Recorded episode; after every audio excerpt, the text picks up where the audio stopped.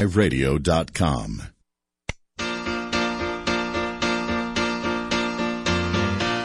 Thank you for being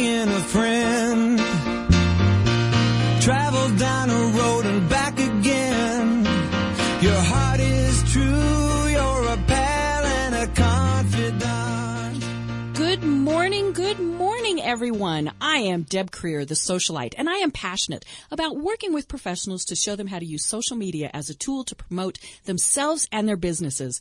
And this is a red letter day for several reasons. The first of which is I am in studio in Denver.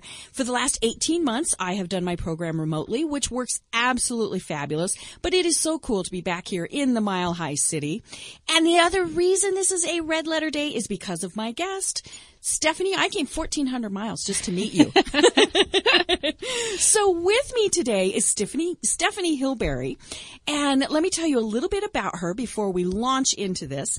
Stephanie knew that there had to be something more than life behind the cubicle when she left her nine to five banking job in 2008 to launch a speaking and writing career. Almost immediately, she began to realize that things like blogging, self-publishing, and social media paved the path to success for businesses of all shapes and sizes.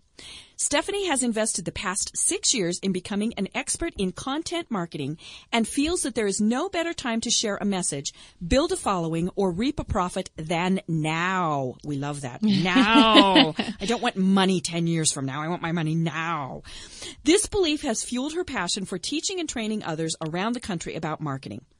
Most recently, Stephanie is honored to become a certified marketing speaker with findability.com and is thrilled to be sharing common sense, practical steps toward getting more traffic to your website. Stephanie lives in Fort Collins, so she actually came quite a distance too. It was a couple hour drive for her. So, you know, this, this really is a, a great day for us here. Um, she lives with her husband and her business partner Craig and their dog Caesar. And she also enjoys photography, hiking, knitting, sewing, and I love this part, reading wildly popular fiction written for teenagers. so that kind of gives you an idea of how much fun we're going to have today. Um, so again, Stephanie, welcome and thanks for making this big trek down here. Thank you, Deb. It's a pleasure to be here. Perfect. Well, now Stephanie and I were introduced by the ever fabulous Grandma Mary, Yes. who is also known as Andrea Vahl, and we love Andrea. Andrea was my very first guest when I started on Mile High Radio. So it is so much fun um, that Stephanie put us in, or that that uh, Andrea put us in contact because Andrea, you know, she knows that the um, importance of of great networking, but more importantly, she only works with fabulous people. So I knew that Stephanie just had to be fabulous. Well, I appreciate that. And yes, Andrea has been a great connection. Um, she's humorous, she's funny, and she really knows her stuff She about does. social media. So, um, any connection that she has with me, um, anyone she introduces me to has always been very good. So, thank you, Andrea, for making the, the dots connect. We appreciate it. I believe she's actually in Puerto Vallarta right now. Oh, yeah. Um, so she'll listen. I'm, you know, she, she might. She's- be she's listening live, right now, probably on the know. beach. We know she's down there. Um, but let's just dive right into this because your biggest passion, it sounds like, is blogging. Why, you know, it's, it's something when you tell business owners you need to blog, they're, they're looking and they're saying, well, I don't have enough to post on social media. How can I blog? Why should a, a business person be blogging? So I I see that deer in the headlights look a lot from business owners when we talk about blogging. And my argument for why blogging is not only worth consideration but worth the time is um because it is the online space that you own. So as opposed to posting content on social media, which of course I'm an advocate of, um, it is the online space that you host that you own. So when you have an idea, a thought, a, a picture, an article, that information is on your domain and people come to your Right. home, your online home to read it and to interact with you, to comment, um, to share it. And to me, this interaction has a little bit more of a depth of quality than, um, on, you know, a platform like maybe Pinterest or YouTube. And that again is not to undermine social media interactions. It's just to say that I think that hosting your own blog and having people come to your site is more like inviting them into your home Right. and hosting them for dinner, um, as opposed to meeting them somewhere at a restaurant or a coffee shop. when they come to your space, you have an opportunity to show a more personal side Mm-hmm. of yourself. You have an opportunity to carry the conversation um, into a deeper direction. Um, when you invite people to your home, figuratively, they have an opportunity to stay. They linger. Maybe they go to a room that's different from Mm-hmm. The one that they came on. You know, for a website, this could be uh, more blog posts, different pages, maybe a product page or a service or a landing page. Um, whereas if you're meeting with them somewhere out, then you're more restricted. You Mm-hmm. don't own that space. The the company does, the restaurant does, or in the case of social media, Facebook does or Twitter does. Mm-hmm. Right. So this is why I think blogging is beneficial for business owners. It gets people to your website and your website is really where you have a chance to shine and showcase, um, based on your style, Mm-hmm. Right. your tastes. Well, and of course, the thing about a blog is you can write it as long as you want. I mean, you know, and, and we'll talk about some some of the the uh, big recommendations that you have for length and Sure. times and, and Sure. all of that. But you know, even on Facebook, you can write you know fairly lengthy post, but only a little bit of it shows. Right. And then it says continue reading. And how many of us Yeah. really click that continue reading button? So, you know, clearly what you have to do on Facebook is catch them in that first couple sentences. You do. And and you have to do that everywhere. I mean, you, You know, we all have the attention span of a gnat, and Yep. if you don't catch me within a couple sentences, well, then I've clicked another button. Yep. But on your blog, people have gone there specifically for that content. Yep. So it's more likely that they will read further, and then if they see that, ooh, and they do want to to Yeah. read more. So you know, what I tell people is.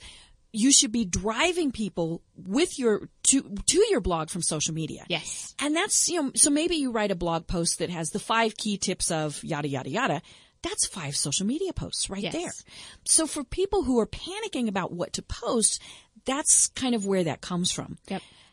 So you're talking to a business owner who, you know, you got them past the deer in headlights look. and, then, and so they're back to kind of breathing normal and they're thinking, how do I start? What do I do? You know, so how should somebody start blogging?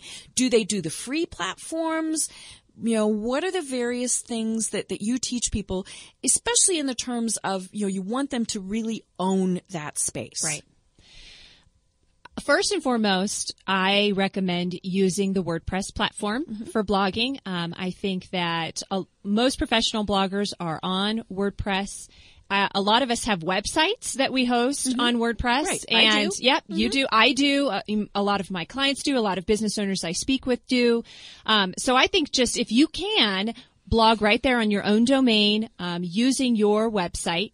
Now, if you don't have the capability of doing that, if you're not a WordPress user or um, you're just not a fan of that, you're not comfortable with that, then you can definitely look at some of the alternative blog hosting programs. Um, I started out back in early 2009 on Blogger, uh, which is owned by Google. And that platform was very easy to use. Um, I like that one because Google owns it, so there's a little bit of extra. Uh, a little, yeah, a little oomph, little extra search engine optimization love from Google since they own the platform. Um, it's again very easy to use. So if you're intimidated by the technology, um, a platform like Blogger really takes away all of that. Oh, I don't know how to. I don't know how to upload pictures. I don't know how to write code. I'm not a web designer. I don't, you know, all these technical things I have no um, knowledge of something like Blogger would make that very easy. You don't really have to know any of that. It's just kind of drag and click. Um, so that's technically where I would start. I would e- either number one WordPress or number two Blogger, um, and and then really it's just a matter of kind of creating the look and style Okay. that you like. And you can use your web designer to do this, collaborate with them, um, or you can again just create it yourself. Um, I managed to do all of my web design for years using presentation software like PowerPoint. Wow. I'm a Mac user, so I use mm-hmm. Keynote, mm-hmm. but you know, same thing. Mhm. Right. Just creating mm-hmm. my own graphics and doing screenshots and exporting as pictures. It's amazing what you can do with Office Right. software. Oh, definitely. And so, you know, in terms of you don't need a lot of fancy equipment or software to launch and publish a blog. Um, and then once you've done that, really, it's just, it's just writing. It's figuring out what you're going to say, having a schedule, coming up with good ideas and consistently, uh, sitting down and putting down your Right. thoughts. So Well, and you know, when when I started blogging, I used WordPress.com, which is the the free version. Yes. But that meant my blog was debkrier.wordpress.com. So I didn't have any of that fancy schmancy uh, search engine optimization that came with it. Yep. So you know, when I got a little more serious about it, Yep. I transferred to WordPress.org, which is who hosts. Yeah. So then it's on debkrier.com. Right. And the nice thing was, I all that content was was transferable. Now I had to work with my host to figure all of that out, but so I didn't lose any of my posts. So I really like that. But it was funny because I, when I worked with people, I would tell them, "You need to blog. You need to blog. You need to blog," and they would look at me and they'd say, "Well, we want to read your blog," and I'd go, "Ooh," because I had this impression that my blog had to be absolutely perfect. yes, And I, I put it off for probably a year because I would start a post and I think, you know, and, and now granted, it should be grammatically correct. It Yes. should be, you know, all of those various things. But how do you tell people to get over that? It has to be perfect stage because that's really what we want is, you know, we want to put our best foot forward. But at some point you just have to take that leap. you do, and the more the, the quicker you do it the easier it becomes. There is this feeling of vulnerability at first when you're publishing uh, to a blog. I think it's we all have this kind of idea of well i've written this thing and now i'm putting it out there and everyone is going to see it. And you know what if they don't like it? What if it's not um, what if it's not good? And the truth is number one everyone is not going to see it. I mean we wish everyone was going to see it. oh yeah that would be great. things. but the truth is that they won't. It takes a while to build a blog and a blog following. So your first post you don't have to put that kind of pressure on yourself um, secondarily, I think you just need to do it because the more you do it, the easier it gets. Right. And then in terms of, you know, it needs to be perfect. It doesn't need to be perfect. Blog posts are, you know, three to 500 word articles. Um, the quicker you can kind of just state your point, state your, your, um, you know, top three, here's how to do this, or here's five steps to do this, or here's my, you know, two point thought on this thing happening in my industry. Um, these are not dissertations. Right. They're not papers that you're handing into a professor or a teacher. Um, they're, they're not lengthy. And in fact, in order to kind of help get over some of that initial anxiety, I think it's great to remember that a blog post really is scannable Right. content. Mm-hmm. Readers don't often read every single word. Mm-hmm. They look at your headlines, they they scan through it to get your main basic points and then they click on to the next mm-hmm. thing. So you don't have to write the way that you were when you were doing high school term papers. Mm-hmm. You can write the way you speak conversationally, um, as you would if you were speaking with a client or a customer or a friend. And if you put yourself in that mind frame, I think it takes a little bit of the edge off. Well, and the the the length I think is is something very important because you mentioned you know 300 to, to 500 words. When you start getting longer than that, just cut it into two blog posts. You know, and and Yeah. and I've seen people who've well, you know, my I have to say this all. No, you don't. You know, especially if you said now, you know, check back next week for part two. Right.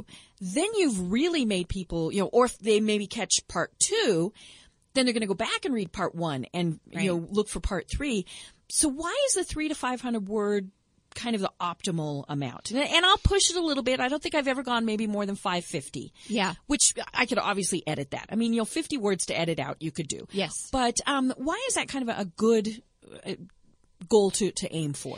I think it is, um, and you'll find this as you're writing blog posts. It's it's about the length that it takes to kind of get across your point in you've got an introductory paragraph you've got about three points mm-hmm. and then you've got a conclusion. And mm-hmm. that rounds out to about three to five hundred words. Okay. and that's about the attention span mm-hmm. of the average blog reader. Blog readers are not there to um, they're not reading a book. Let's you know let's remember Right. that. Blog readers are not on your site to read a book. They're there to read a blog post. And blog posts traditionally are shorter snippets of information they want to learn something and they want to learn it fast Um, they especially, if you have this skill, want to be, um, they want to see something visually appealing with images that go along with your content. So three to 500 words gives you enough time to kind of stretch your legs. You Mm-hmm. can actually develop a, a thought, an idea, um, some helpful advice or tips, but it's not so lengthy that you're going to lose them. Right. Where people are going to bounce off and, and, you know, trot Mm-hmm. off somewhere else on the web. Cause people's attention span online is short. It Right. just is. Right. Well, in three to 500 words, once you get used to writing that, Mm-hmm. should only take maybe 15, 20 minutes. Um, you know, and now obviously it depends on your writing It does. skills, some things like that. I'm one of those people that I will write the blog post in my head first, you know, in a, in the shower, in the car, wherever. And then it does flow pretty quickly. And, and I've got it down to that process where it, I, I write it out and I usually do it in Word because Yep. that way it'll spell check. It'll do you know, Yep. all those fancy schmancy things for me. I'll leave it for a while. Then I go back Yep. and I look at it again and then I'll actually put it into the website and I, you know, and, and so it's, it's not a write it and, you know, do it right away Right. process. And everybody finds different ways to do it, and you know, and, and, and then I will look at it one last time before it goes live. And it's funny. That's usually when I'll catch that one last typo, Yep. that grammatical error, you know, all of those things. So altogether, it probably only takes me about an hour to do a blog post spread out over the, the span Yep. of, you know, maybe a day or, you know, a half a day or something like that. Well, and I like, I, I read an article recently that was very useful to me, I thought, um, for writing blog posts. And this author recommended that you do it just like what you're saying, Devin, kind of in stages. And, um, she said she liked to do, during her first day, she would outline. And then on day two, she would just write, you know, write with no, no editing, no, uh, this was the draft. And then day three, she would go back and edit. And then day four, she would put it on, you know, put it on the Right. website, do a final mm-hmm. edit, add mm-hmm. some images, and then publish. Mm-hmm. And I really like that st- series of steps because it takes away the pressure of sitting down at your computer and thinking, Right. oh my gosh, I've got to publish a blog post today and I have to do the whole process right now.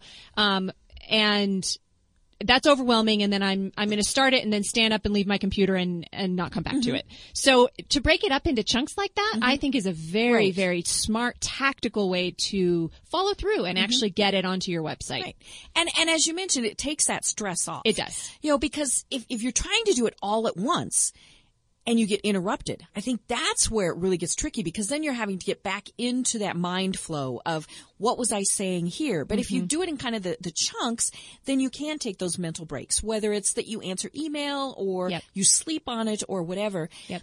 Plus, it also depends on what you're writing about. You know, sometimes we start a blog post and we're very passionate about something, good or bad. You know, and and then time kind of tempers that passion Yes. a little bit, and and we're able to back off and see things a little bit more clearly. Yeah. Well, and if you think about how were you taught to write? You were taught to write a draft.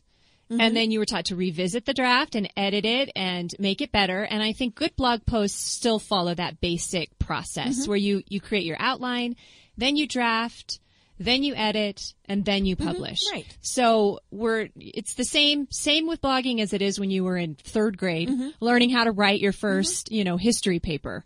Um, only the process is, um, obviously online and it's digital, but creatively it's the same thing. Right.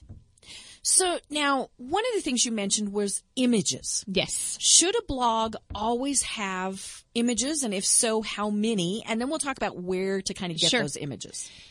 So the, the, and this is a very, um, I think can be an obstacle for businesses that are wanting to blog is this pressure to produce images in addition to the content. Um, the truth is that blogging, the internet in general, is becoming increasingly more of a visual space. Mm-hmm.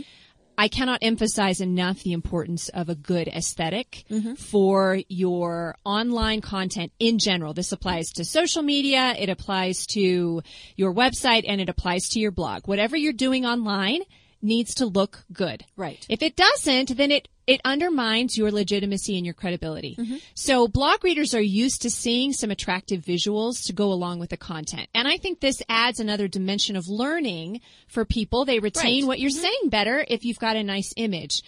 That said, I do not think that you have to be dogmatic. You don't Mm-hmm. need to have an image for every single post that you write. Um, Seth Godin is an extremely successful blogger Right. and he never posts Right. images Right. for his content. So it's certainly not a rule. Mm-hmm. Um, I do think that if you can add an image, it does add something Mm-hmm. to the post. One thing that does kind of, I have noticed this, um, is images in a blog post that really don't relate to the content at all. And they're Right. Mm-hmm. just kind of there as sort of web eye candy. To me, that's a little counterproductive. Mm-hmm. So if you're getting to the point where you're, you're feeling pressure to add an image and you like a picture and it's pretty, but it doesn't really relate to the content, you just kind of post it.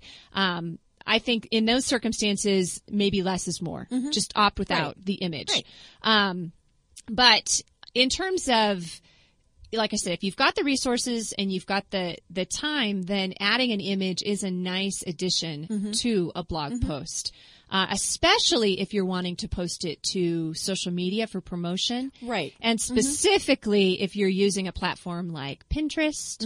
Um, you have to have an image. you image. do. You really do. If you're using Pinterest for marketing at all and you're wanting to market your links, you need an image and you need a good image. Um, I also think Facebook is a very visual space and I think that Facebook posts with images tend to do better. Right. So, um, so yeah. Now, advice for creating images or finding them. Um, certainly one thing I like to do and have always done is just to search a Google image search. Right. Um, you can find all kinds of great images. You do want to be generous with your credit Mm-hmm. to the source of those images.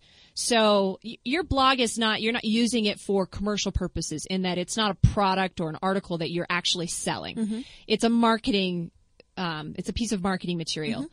Um, so that said, you don't necessarily need to worry about copyrights and licenses in a way that you would if you were going to publish this content for profit. Mm-hmm. Um, but I think that as a as a rule, it is smart to find the source of an image that you're using and just provide a link Mm-hmm. Right. to the source.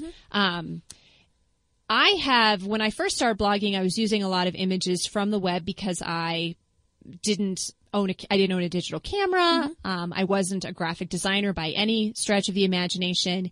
And the further down the road I went, the, the more I discovered that I wanted to create my own images mm-hmm. as well. Mm-hmm. And gradually over time, I actually transitioned more and more to taking my own photos Okay, great. and using um, again really presentation software i just would open up my you know keynote software and create a graphic colored background some text and i would use those for my images and that's really what i recommend as well um, if you have the time and the inclination and the creativity it's really fun to come up with your own pictures that you use Right. Well, and there are so many sources out there. Yes. Um, you know, I, I, I typically, well, I, for several years I went with iStock and, and bought my images there. And I'm an old school PR person. Yep. Where five years ago, even, you know, an image was very expensive. yes Now you can get them for like a dollar, two dollars, Yep. or even free if you if you give credit, depending on the website and things. My favorite right now, and this was actually an, an Andrea Vahl suggestion, is depositphotos.com. okay You know, I spend maybe a dollar fifty on an image. And, and I always have one. And my tendency in my blog is kind of a little whimsical, might be the, the way I say it. So, you know, if, if it's a, a posting about, you know, you're having difficulty finding content, the picture I might use would be a child at a computer pulling their hair out. right Does it directly pertain? Eh, Maybe not always, but it's it's you know I'm not It's posting, related. and I'm not posting a picture of a butterfly Right, or you know it's- yeah. something like that. And so, but but that's kind of that whole theme, you know, Yep. where people when they see those images, they all tie together. Yes. And, you know, and, and it really is, as I was saying, pretty inexpensive to, to have an image in there. And the nice thing is, depending on the software you're using, you know, WordPress, you can, the, it does all sorts of things with the image. You can resize it, you can center it, you can do whatever you need to. And that is part of that learning curve. I mean, you know, the It is. first time somebody sits down to blog, it's going to take them a while it yeah you know, and, and you need to realize that the, the hour, two hour, three hour process when you start does turn into a 30 minute process at the end. Yeah. Um, now part of that is with the consistency. You know, if you're only Yeah. blogging once in a blue moon, Yep. then you're not going to remember those things. So let's talk about consistency. You Yes. know, how often should somebody blog? Because we've all heard things from every 10 minutes to once a day to once a week. Yep. How often should somebody blog? Yep. So this is one of the most frequently asked questions that I get is how often do I do this? Mm-hmm. And of course, my answer is well, it depends, Right. which is one of those annoying responses. It depends on your industry and the expectation Mm-hmm. of your industry. Uh, it depends on your time. And I think it depends on your objectives. So first, let me tackle the industry. For most of us who are in business, we can get away with posting, you know, once a week, maybe, maybe even once a couple months. I'm kind of a fan of, of the once a week schedule. Right. Um, I like to visit sites that have got content that's been updated pretty recently. You know, especially within the month. I would say if you're going to blog, you need to at least commit to blogging on a monthly basis so that when someone visits your blog, they see a post, it has a date and a, you know, that is within the month that they are currently in. Right. Um, if you are blogging in the sort of lifestyle arena, you know, if you are um, maybe an Etsy seller and you're wanting to blog and, and your market are um, the sort of the the mom bloggers, the photography bloggers, the the cooking and crafting bloggers, then you need to pl- to blog a lot more. You need to blog probably once a day. Right. Because that particular facet or subsection of blogging, um, they post daily, if not multiple times per day. Right. So number one, make sure that you kind of assess the atmosphere of your industry to see sort of what the standard is, um, what other people are doing within your industry. Uh, and then also assess how much time you have. And this is, again, Deb, you mentioned consistency. I'm a big advocate for consistency over um, frequency Right. meaning that I think that you, if you can commit to posting one time per week, then stick to that. It's better to do that than to do, you know, to jump in to post every day for two weeks and then to completely burn out and not post anything again for another month. Right. That sort of stop and go pattern, um, which which we frequently see in social media, blogging included, creates um, some confusion in the minds of your followers and your readers. They don't quite know when to expect Mm-hmm. what you're going to say and when you're going to say it. And it's it's nice to be able to create a habit and a pattern, Right. Mm-hmm. not only for them but for you. It's nice for you to integrate it into your schedule so that it becomes routine enough that you do Mm-hmm. it consistently. Well, and, and as you mentioned, integrate it into your schedule. Yeah. You know, know that every Wednesday from two until three, Yep. you'll block your time out. Do whatever you need to. Yep. To, to do that because you know it, it is getting into that habit and if you know okay every wednesday from two o'clock to three o'clock i'm going to write my blog post Yep. then it makes it so much easier to do you know and, and we've all seen the people who overblog you know and and when they do that you can tell by their content Yeah. you know and and it's funny because there have been some of the big name bloggers that i have followed that i have stopped following because it's been clear to me that they have committed that every day at 2 p.m they're going to blog and they end up posting drivel Yeah. because they felt that it was more important to keep that schedule than to have good quality information the most important thing to remember about your blogging efforts is that you're not doing it because you should. Mm-hmm. You're doing it because you're trying to make a connection with your audience, your prospects, your customers, your followers. You want to write quality content that they will actually value. Right. And when you start making your objective, I've got to do, you know, I've got to check this off of my daily marketing list, immediately you're now focused on yourself and what you're wanting to accomplish and you're not focusing on them and what they're really needing and what they want to receive from you. And that starts to show pretty mm-hmm. quickly. Right. And I think that we all get caught in that, mm-hmm. um, that kind of trap of forgetting that the reason that we do marketing in the first place is so that we can provide value and connection to prospects and followers. Mm-hmm. And when you take yourself out of their shoes and put yourself right back into yours and what you need to do and what your business needs, um, I think you, you lose, you lose the end goal in mind. Right. And and we're as you said, we're not writing for ourselves. No.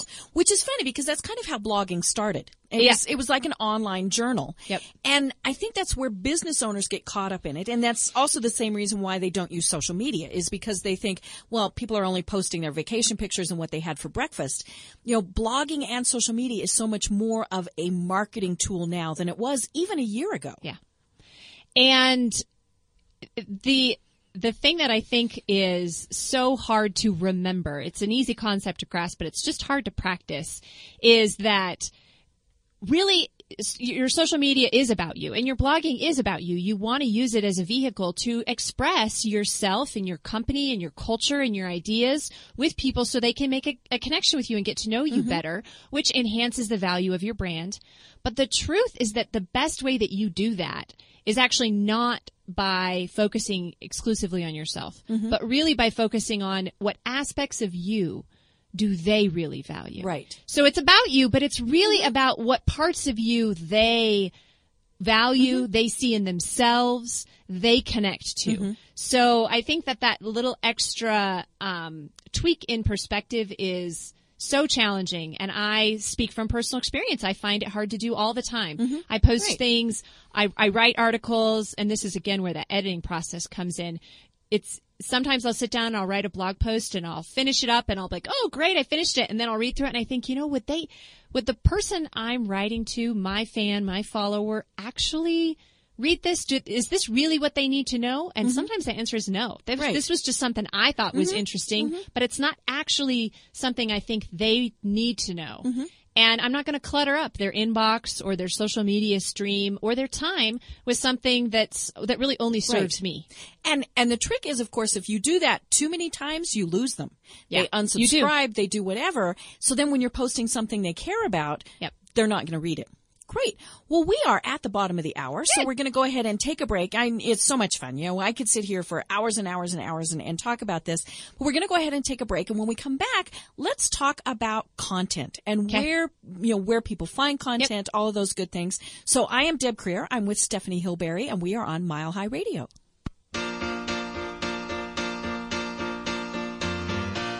Thank you for being a friend. Travel down a road and back again. Your heart is true. You're a pal and a confidant. Great shows, great music. MileHighRadio.com. What are you listening to? Hi, Chris here from Yumbana Gluten Free Bakery. Do you get gas, bloating, cramping, or worse when you eat items with wheat, barley, or rye? You may be dealing with celiac, gluten intolerance, or a gluten allergy. Experts estimate that up to 40% of us need to avoid gluten. At Yumbana, we bake the best tasting gluten-free items hands down. For two years, I've been perfecting our recipes to be tasty and moist instead of dry and crumbly. We use nothing artificial and we ELISA test our products to be sure they're truly gluten-free. So no matter if you're a super sensitive celiac or someone who feels better staying away from gluten, stop tooting your gluten and visit our online store today. Go to yumbanashoppe.com. That's Y-U-M-B-A-N-A S-H-O-P-P-E dot com. We ship worldwide, and if you live in the Castle Rock area of Colorado, delivery is free. Save 10% when you enter the coupon code Mile High Radio. YumbanaShoppe.com. This offer is void where prohibited. Resort selections and reservations are subject to availability. This ad is used for the purpose of soliciting the sale of timeshare interests. If you've got two hours to spare, we've got a world of fun to share. Take your family on a magnificent four-day, three-night vacation to either Orlando or Las Vegas. Valued at more than $700, you pay just 159 total. Yes, just 159 for four days and three nights. Diamond Resorts International is making this special offer just so you can experience our brilliant Diamond Class accommodations. It's not just a standard hotel room, but a spacious suite. Discover Diamond Resorts International with an informative presentation about what makes our famous vacation ownership accommodations such amazing vacations. Call right now to see if you qualify for this amazing vacation and a $100 Visa gift card and to hear additional restrictions and details. Call 800 542 9072. That's 800 542 9072.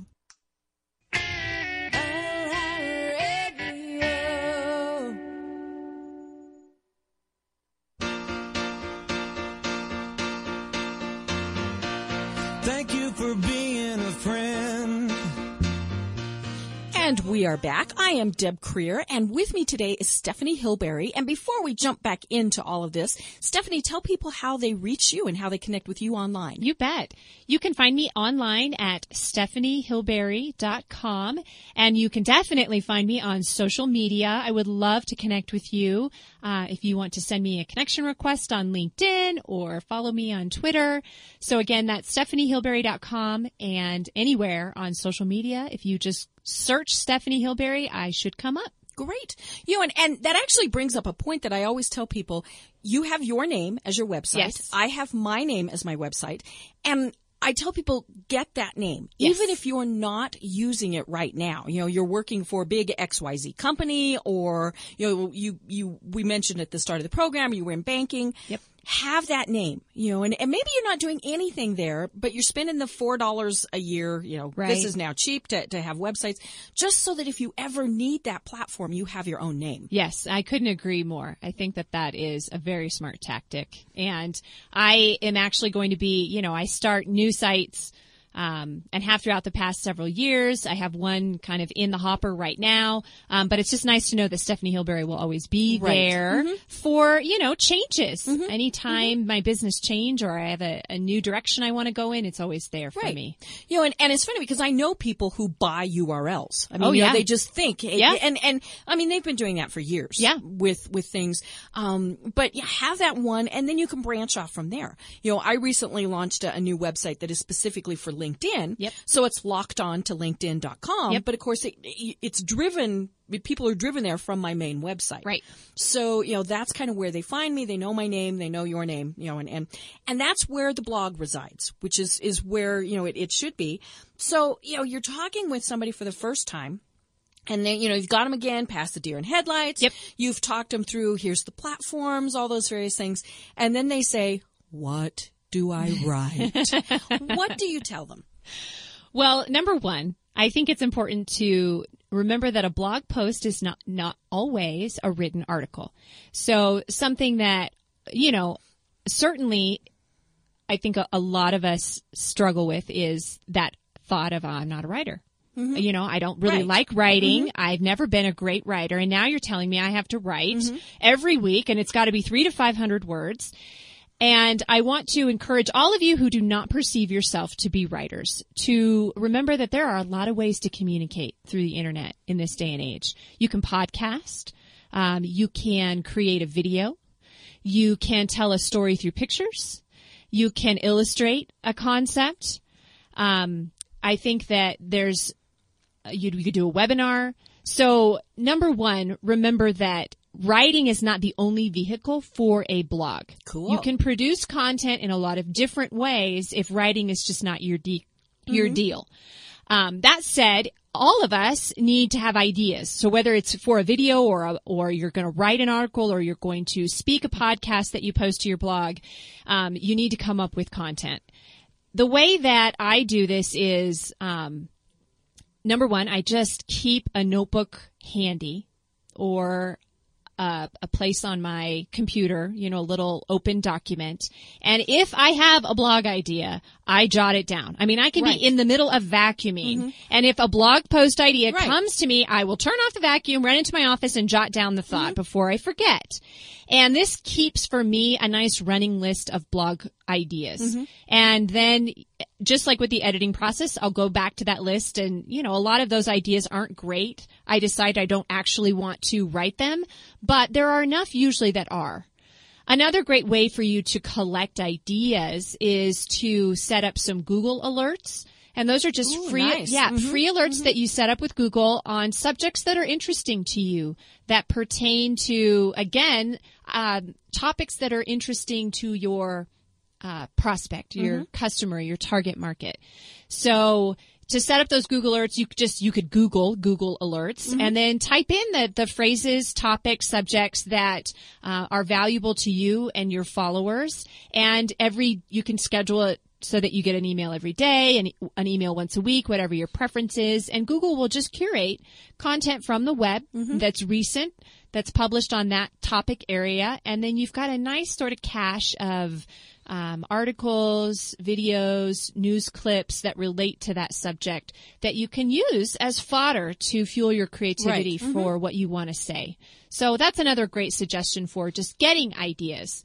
Um, and then, of course, following people in your industry. Um, they're, especially if you've got bloggers within your industry that are writing it, they have some great ideas that you can Right. um, use to find inspiration. Well, and it's not that you're copying them because No. I've heard people say, well, so and so just wrote about that, so I shouldn't. You should be putting it in your own words and putting your own spin, your own Right. take on it. You know, even if you have the exact same advice or suggestion or product or service or whatever, it's still going to have your mark. Right. And the people who follow you don't necessarily follow the other guy. Right. So, you know, you want to get that out there. And, and I'll be honest, that's one of those things that I think about is, well, you know, oh, I shouldn't write about this because Mari Smith just blogged about it. Well, you know, it might be even that I refer to Mari Smith's post. Right. But, you know, there's unfortunately no original ideas anymore. Oh You no! know, I mean, we've been around for a long time, yeah. humans. So, you know, we have to take that information from somebody else. Yes. I get a lot of, of inspiration from Facebook. What are people talking about? Yep. You know, now I try and have what I call evergreen blog posts where they could read it now, they could read it six months from now, you know, all those various things. So I'm not going to say now in Facebook, push this button, in LinkedIn, click here, Right. because those platforms change so much. Sure. But, you know, what do you think about evergreen content versus here's you know i mean and obviously it depends on your industry if It you're does. talking about say christmas gifts well you know you have to write about christmas gifts around christmas but you know i think that's sometimes where people get caught up is they think it has to be about the here and now and something you know that that's really current there are ways to package that so it can be read at any point in time Yes, there are. And I would say that the here and now, really current, you know, click this button because it exists, you know, in this particular location on Facebook right now. Um, those, that type of content is great if you've got a lot of time to blog, if you've got a staff, so you can really stay on Right. top of it.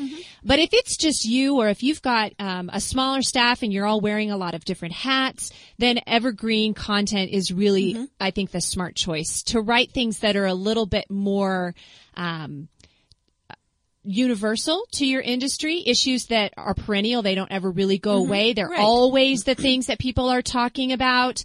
Um, maybe responses to changes in your industry that are going to be relevant for longer than just the next two weeks. You know, they're, they're going to impact your business and the businesses of your peers and colleagues for the next year, two years, five years. Um, stuff like that. Um, the the reason that that type of content is valuable is because, as as we talked about when we first started this, when you blog, you have an opportunity to get people to your site, and mm-hmm. once they're there, it is to your advantage for them to stay as long as mm-hmm. possible. And if you have content that that's relevancy doesn't expire, then they're more likely to continue to read. And especially if you've done a good job of kind of categorizing your content and linking it together. You know, if you've written a post, then you can refer to a different post that you've written, provide a link. People can, can really work their way through your site and they'll stay again on your domain. And the advantages of that are, you know, Right. they increase your mm-hmm. potential of making Definitely. a sale, basically. Well, and if it's not evergreen content, you know, maybe you're writing about a new product that you have or a new service, Yeah. just make it clear to people. So that way, if they're looking at it a year from now, they realize, oh, okay, well, they launched this, you know, new feature or whatever. So it's, it's less confusing for them. And I think that's sometimes where I get confused. You know, I'll go to somebody's, uh, blog post and they'll be talking about this new thing. Yeah. Well, the blog post is so old, it's not even on their website anymore. So Right. then I'm done. I'm Right. gone. You know, I'm, I'm off to the next thing. Right. And it's important to remember that when you publish a blog post, it's archived. Um, and, and on the internet, you know, from that Right. point forward, unless you deliberately go in there and delete it, which is not something I recommend doing. So from time to time, I think a little maintenance is a good idea mm-hmm. where you kind of go back through your archive and you look for links that are no longer live or valid. If you've run promotions that are no longer happening, that you, you know, strike through those sentences that pertain to that or you mm-hmm. remove a link that's mm-hmm. no longer valid. That is an excellent task to outsource to someone. Um, you know, I think Fiverr would be a good location. Mm-hmm. I mean, it's a good task to to send to somebody who can just go through your blog archive with a list of objectives to update links, cross out, you know, references to this type of thing, and you could spend you know, under $50 to have Right. somebody mm-hmm. do it for you and you don't have to spend the mm-hmm. time, but it's worth Right. routine mm-hmm. Mm-hmm. maintenance to make sure that those past articles, even if they're not evergreen per se, that they're they're updated. Mm-hmm. Well, and you know, again, when you're working on that content, look for those images. You know, I mentioned I use Yep. deposit photos. You create your own. You know, Yep. it's it's it's a great way to do that. Fiverr is also a good thing. You know, Yes. maybe you've got some great images, but you have absolutely no idea how to edit them and, and how Yeah. to add that text. Yep. You know, this is not something that you should be stressing over. You No. know, for five dollars, you can have somebody do that. You can. They can create all your Mm-hmm. banners, your buttons, your you know your images for your sidebar. right? So you don't have to Mm-hmm. do it all yourself. You know, and, and what I like about WordPress is that it kind of has a lot of those things built in, or you can add them as widgets. Yes. You know, for example, on mine, I've now started using a thing that, that has a little thing that says, you know, if you like this blog post, you might also like, Right. and then it gives the, the images again and Yep. the, the titles from, I think I've got it set to, to three other blog posts. So it's bringing up the same categories. So again, Right. you know, that's, that's where you have those in there. Because if they like that one article, you really are hoping that they like something else. Right. Exactly. Great. Now we've got our blog. It looks pretty. We've written content and nobody goes there. How do you promote? And I think that's where people get caught up is that only two people commented on my blog post. Yeah. Some, you know, not everybody says, you know, a, a Facebook post. You might have a thousand people that saw it. Yeah. Two of them click the like button. Right. You know, so it's not that they're not seeing it, but how do people promote blog posts and, and really get that message out there?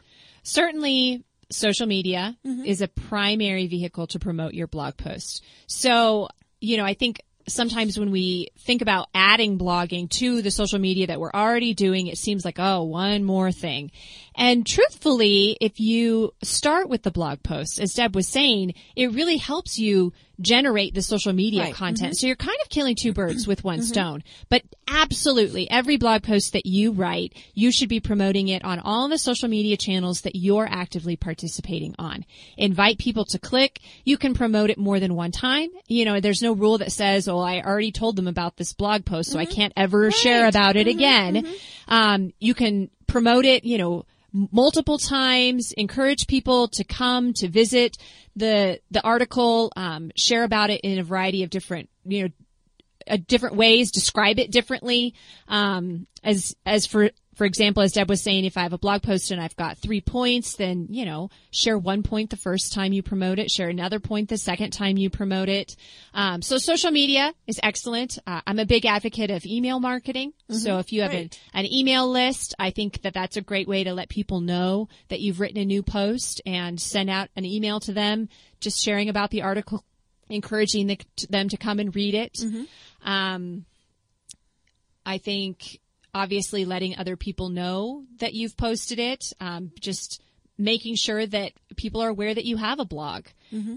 Make sure it's on your business card. Make Right. sure that when you are mm-hmm. networking out and about that you make reference to the blogs that you've written. Mm-hmm. Um, Andrea Vahl, Grandma Mary actually does a great job of this whenever she's speaking. She mentions throughout the course of all her presentations, oh, I've written a blog post on that. I've written a blog post on that. Ah, So make sure that you, you know, if you've written content that's educational, valuable, interesting, and you're in conversation, bring it up. Let people know that it's there and that it's available. one of the things that I uh, have been experimenting with is kind of the, the reposting of, of old things. And, and I use Buffer app. Yes. know, a lot of people use Yes. Uh-huh. different things. I love Buffer app. I am at the, the version where I have to pay for it because I use it so much. But, you know, it's, it's, you can It's use great. it for like 10 posts a week and it's free, Oh, something yeah. like that. And so I went back through and I, I, because I've been blogging for a while now. Mm-hmm. And so then I went back through and I uh, set up, uh, in the buffer post to, to go out again. Yeah.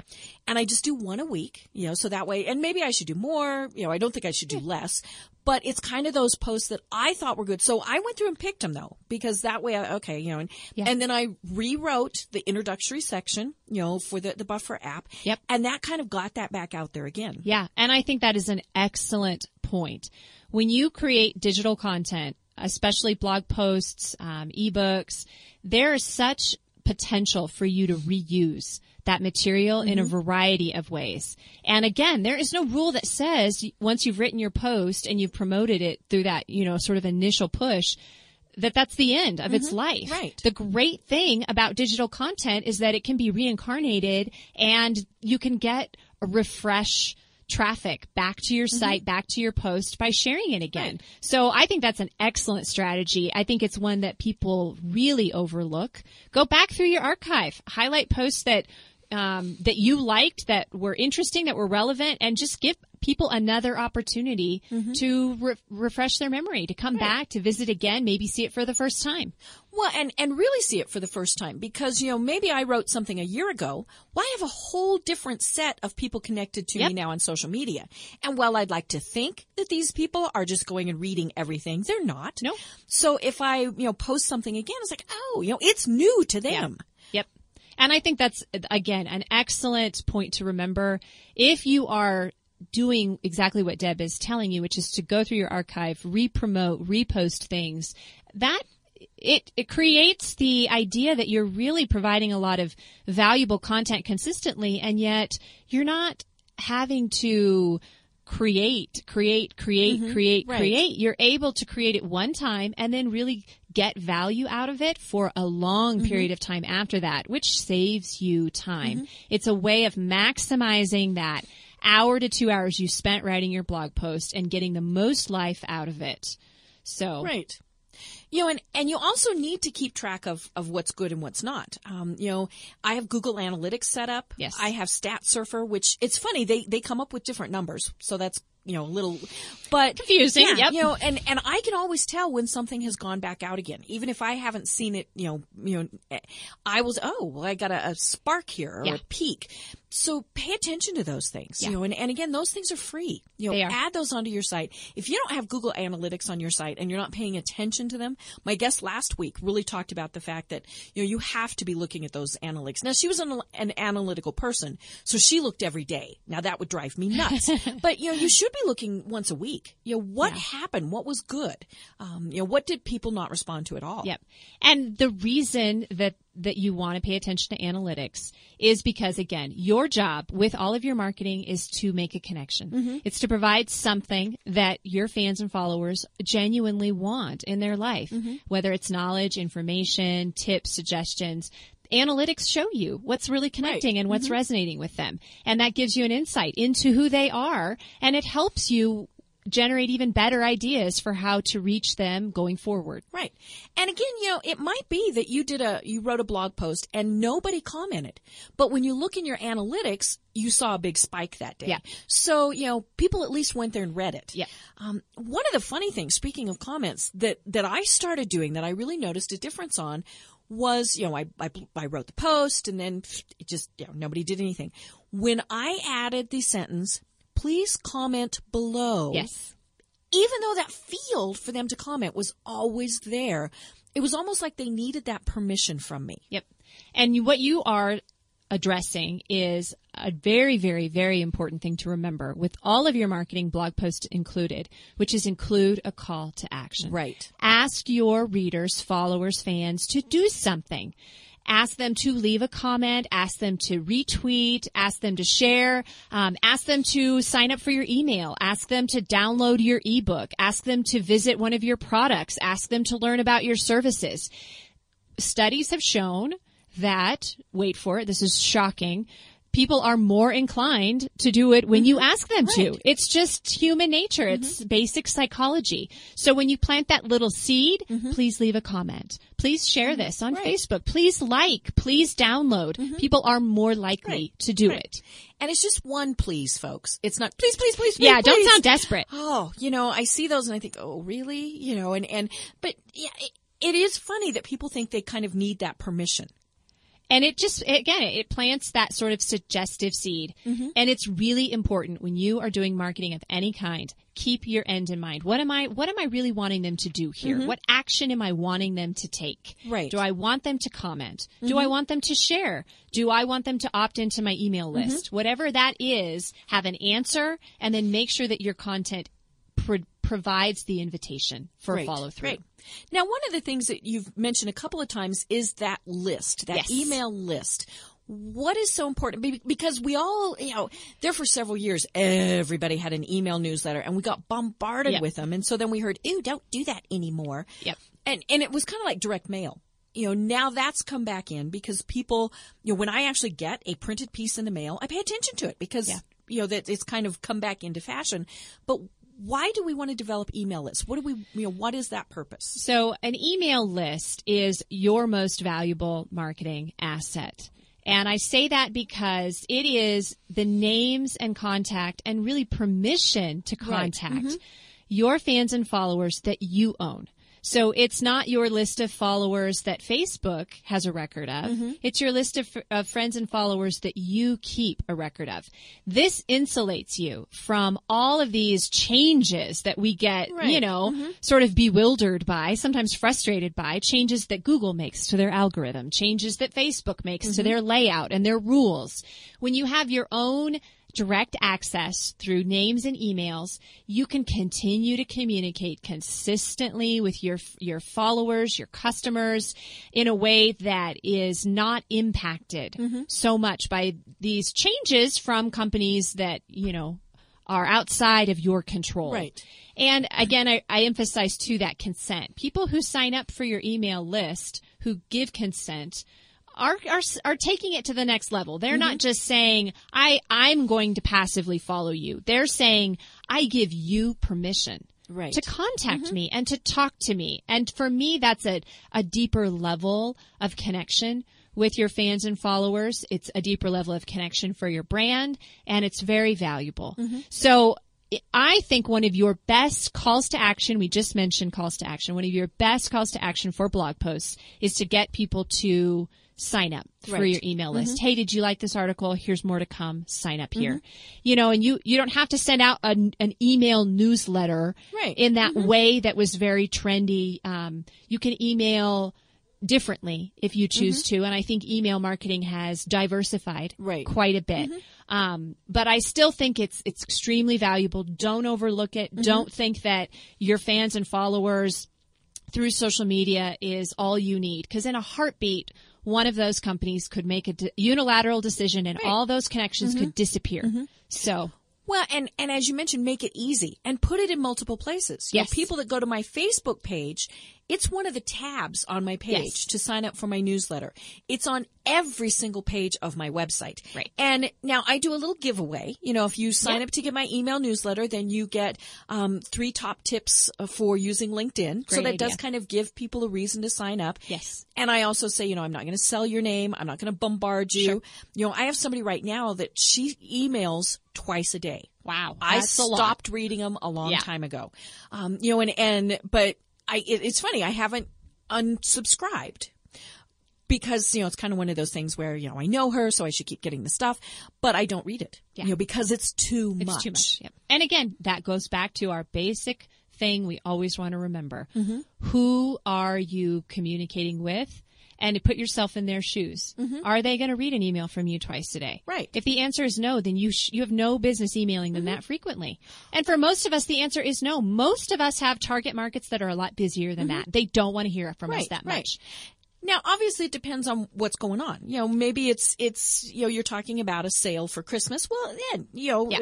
but always be aware of that fact. And the nice thing is, you can see. You know, if you start losing subscribers, then you do have a problem. Right. Um, Right. You know, and but you know, a lot of people probably are like me too. You know, they just stop reading it. Yep. Um, you know, and, and you mentioned at the start, Seth Godin. I stopped. I, I actually unsubscribed because he blogs a lot. People every day. And sometimes it's two or three sentences. Yeah. So I'm not getting anything from those two or three sentences. I'd rather get something that comes out once a week or maybe even once every couple of weeks that's a lot more pithy mm-hmm. and has a lot more content. Yep, it's important to you know talk to your target market, mm-hmm. talk to the people who are following you, find Right. out what they like. If they want, you know, ask them. Don't be afraid to survey them. Mm-hmm. So know their preferences. Pay attention. Again, you mentioned analytics. All email marketing software have built-in analytical reports and programs for you to look at so that you can see which emails are really connecting, which ones were a total dud. Um, you if you had links, did they click Yep. the links? Did they Yep. forward it? All Who- of those various who things. Mm-hmm. are the people that are really engaged and who are the people that just haven't opened or read anything Mm-hmm. in a long time and how can I send a message to them specifically to get them to re-engage? right. So again, you, those, those analytical tools are helpful Mm-hmm. for that kind of thing. Well, and I think the other thing people do get caught up in is the actual quantity. You know, it doesn't matter if you have a hundred people who are on your email list or 10,000. You want the right people. You know, if, if, if you have 10,000 and, you know, 9,999 of them never read what you've done, then it's a waste of time. If you have a hundred and ninety of those are very engaged, Yeah. that's the important thing. And I think that's really where people get so concerned is they're looking at the analytics. You know, nobody commented on my blog post or I only have 30 Facebook friends. Well, you know, if it's the right people, that's okay. That's right. If yeah, if it's the right people, and also again, if you you know if nobody's commenting, if nobody's connecting, and if you're consistently mm-hmm. producing content, remember it takes time. But if you're out there and you're consistently producing content and you're not getting any engagement, number one, ask yourself, am I asking them to engage? Right. And mm-hmm. if you are and you're still not getting engagement, then number two, you're you're probably not really putting yourself in their shoes. You are not providing things that are really valuable to them and you need to go back to the drawing board. Right. Who is my mm-hmm. target market? Mm-hmm. What do they really need and want mm-hmm. from me? And how can I put myself in their shoes a little bit better than I have been? Great. Well, Stephanie, amazingly enough, we are at the top of the hour. So one last time, tell people how they connect with you. You can connect with me at stephaniehillberry.com or anywhere on social media. Great. Perfect. And for those of you who aren't connected with me, why not? but it is pretty easy to find me. You just go to debkrier.com, which is D-E-B-K-R-I-E-R dot com.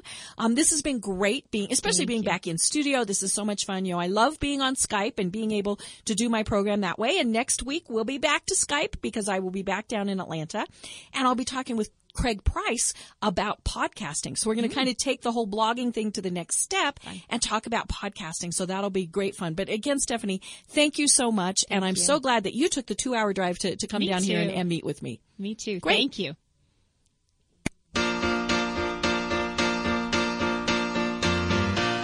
Thank you for being a friend.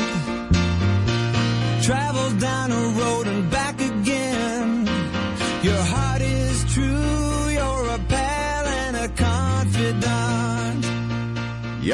Here's your problem. You haven't been listening to milehighradio.com. This podcast is a part of the C Suite Radio Network.